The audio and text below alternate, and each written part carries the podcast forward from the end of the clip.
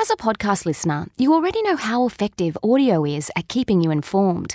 Have you ever wondered how podcasts can keep you informed at work too? Chances are you're suffering from screen time overload, too many video meetings, and an overflowing inbox. But what if you could swap the screen for your headphones? Ah, now that sounds better. The same technology that brings you this podcast can be used to keep employees engaged with weekly updates, training courses, and even crisis communications. Or just turn your emails and webinars into private podcasts. Sound interesting? Find out more from the team at Whooshkaa. Visit podcastatwork.com. Made a song and it's day uno. oh, Annastacia on TV. Annastacia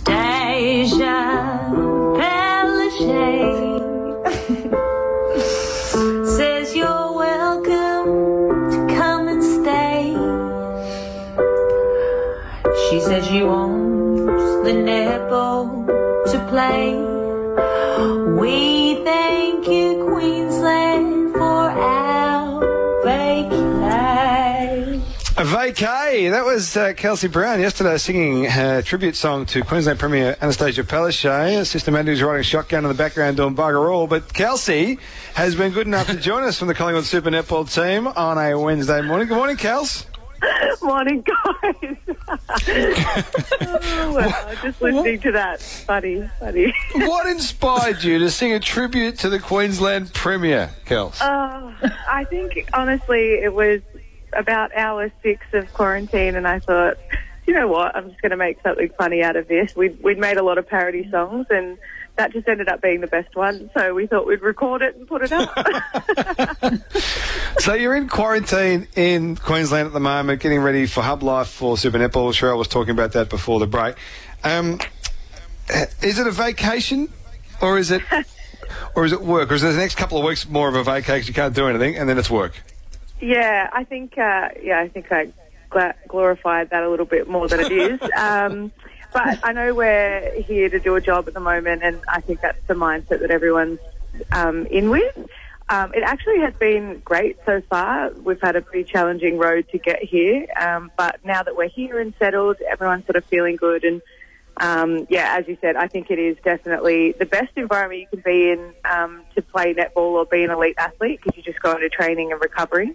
Um, so I'm kind of loving that at the moment, and I think Yeah. the girls know that we're here to do a job, and, and yeah, that's pretty cool.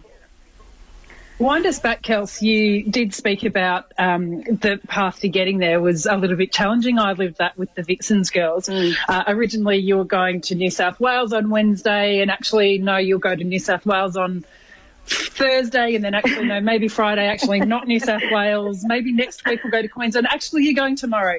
Um, so it was, I, I, you know, I watched the athletes go through that with the Vixens, and um, it was quite challenging, to be quite honest. Is that how you felt? Tell us, tell us what it was like when your life was just kind of in someone else's hands and changing almost by the hour.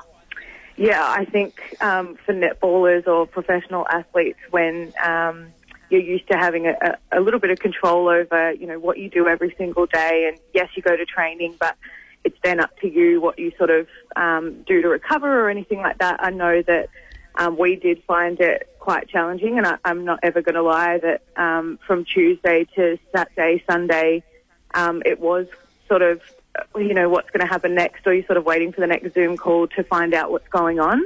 Um, and that was just the nature of the beast. It was no one's fault. You just sort of had to roll with the punches. But I think coming out the other side of it, um, as much as we look back at it as, as quite challenging, it was kind of good for us to show how resilient we can be. And, and sort of by the end, the next thing that came, I, I was sort of like water off a duck's back. It doesn't really matter. Um, but yeah, it was quite an emotional week. I'm not going to lie. And um, yeah, I think a lot of the girls handled it really well. I'm sure Vixens were exactly the same, and um, that was just sort of what we had to do to hopefully get netball season up and running. And I, I want the fans to have a season, and I want to play a season. So um, if that's what we had to go through, then then that's fine. Yeah, and it, I mean, you know, it's such a challenge for so many people. I don't envy the people who are trying to make the decision. It was, it was really full on, no doubt. And so now that you've got yourselves up into quarantine, you're up in Brisbane. Um, what what's the emotional feeling like now, Kels? Now that you've got yourself there, does it does things settle, or is there still some angst around what it might look like? How how are you and the girls feeling now that you're actually uh, up there? We um, we sort of had a lot of discussions and tried to stay as transparent as possible around you know how we're all feeling and um, nothing is right or wrong. And so I think now everyone is here and quite settled, and we know that we've got two weeks in quarantine, and, and you've sort of got a plan ahead of you. I think that's the most important thing and the best thing for us now. Um, I know that week um, last week you sort of had no idea what was what the next uh, month was going to look like. So I think now that we've got a plan we know that the season's going ahead. Um, I know that the, the fixture is going to be announced at the end of the week, and we can sort of, you know, plan around things that we do know are going to happen. Um, I think everyone's in much um, better mindset, and um, I know the girls are feeling very settled where we are in Brisbane at the moment. We're going to need to move one more time, but yeah, it's. Um, I think everyone now that we're here and we've got a plan, it's uh, it's a really good vibe, and um, I'm excited. So, so Kelsey, are you all staying together? And I don't mean just the entire Collingwood team, but are all the teams in Super Netball staying in the same place? Do you share training facilities? How does that all work? Yeah, so at the moment, oh my gosh, sorry, that's my alarm. um, 728. sorry, that's my alarm to say do your COVID check-in. Um, so yeah, at the moment we're all staying. Uh, so us and Vixens are staying at the same um, apartment. Um, we've obviously got levels blocked off. The protocols are really strict. Um, we're not allowed to um, see anyone. Even at the moment, I'm obviously in a room with Madison, but I can't go and visit girls in another room, even for Collingwood. Um, so we're all very much locked within our four walls at the moment. We um, just walk to the bus, go to training. Um, Vixens, Firebirds, and us are training at the same venues. Um, so it is really locked down and really um, quite strict, but that's just what we're going to have to do. So, um, yeah, I'll, I'll, probably maybe talk to me at like day seven. I could be a bit different, but at the moment it's okay. right. That's. I mean, because I mean that that's pretty pretty brutal um, yeah. for for two weeks, knowing that your season is is so close as well. So you got the excitement of the season, but to pretty much just be living in a room for two weeks, that's that's pretty brutal.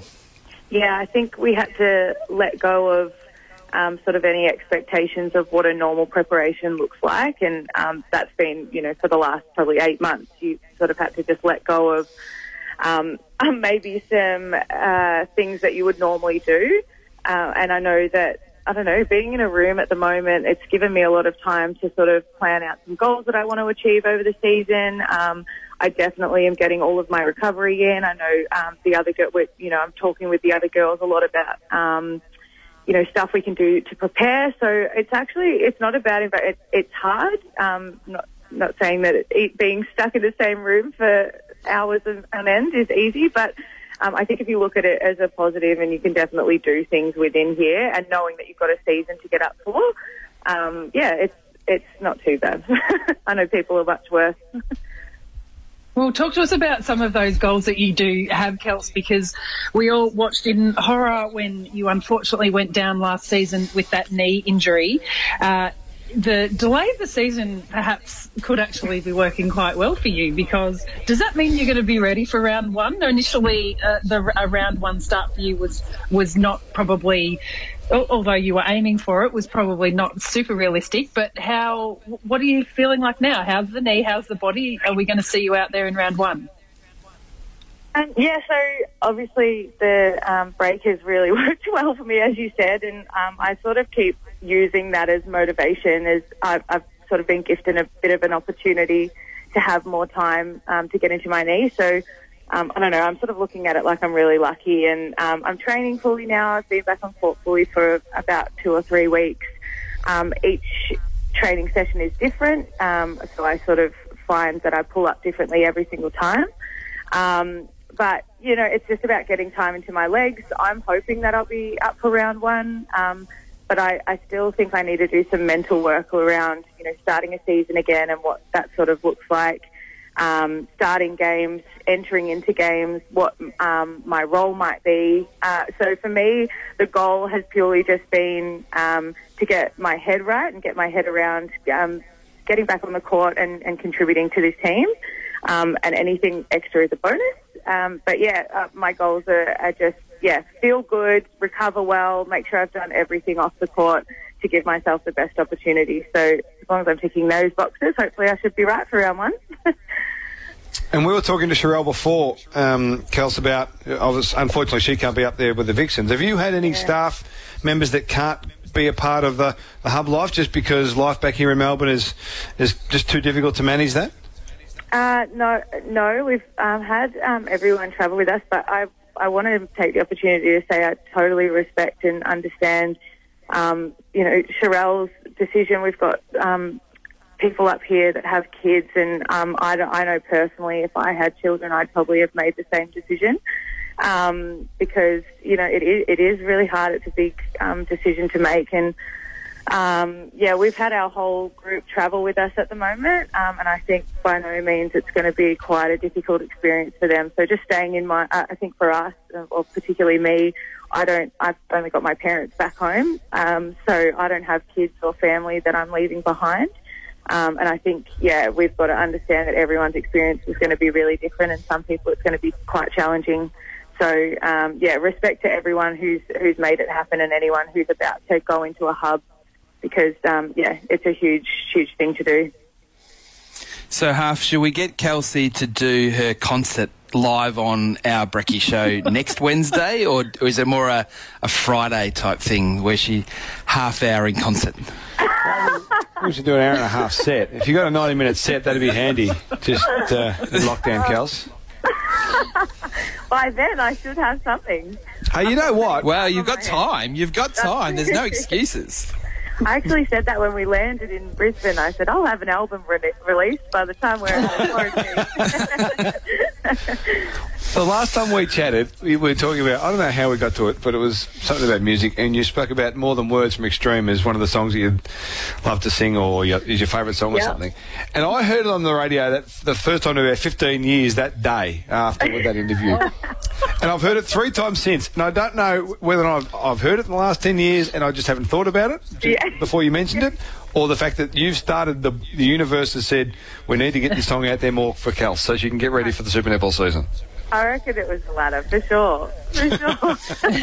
Well, the, pre- the pressure the pressure is on half because my sister is a a record manager. What is she? She's a Oh, manager. no. What, you need to so, tell us. You know, she's a talent manager. She she she signs people, Kelsey. So Oh, she's going to be listening. She's probably Pressure's listening on. to this like this girl's got no hope. She's a big fan of your work in the uh, in the midcourt for uh, the Magpies and Super Netball. We are big fans of yours as well. Can't wait to see you back out there in the black and the white, Kels. And of course, a few tunes along the way. That'd be nice too. Good luck. Thanks for your time, and uh, hope Maddie doesn't drive you too nuts. Thanks, guys. As a podcast listener, you already know how effective audio is at keeping you informed. Have you ever wondered how podcasts can keep you informed at work too? Chances are you're suffering from screen time overload, too many video meetings, and an overflowing inbox. But what if you could swap the screen for your headphones? Ah, now that sounds better. The same technology that brings you this podcast can be used to keep employees engaged with weekly updates, training courses, and even crisis communications. Or just turn your emails and webinars into private podcasts. Sound interesting? Find out more from the team at Whooshkaa. Visit podcastatwork.com.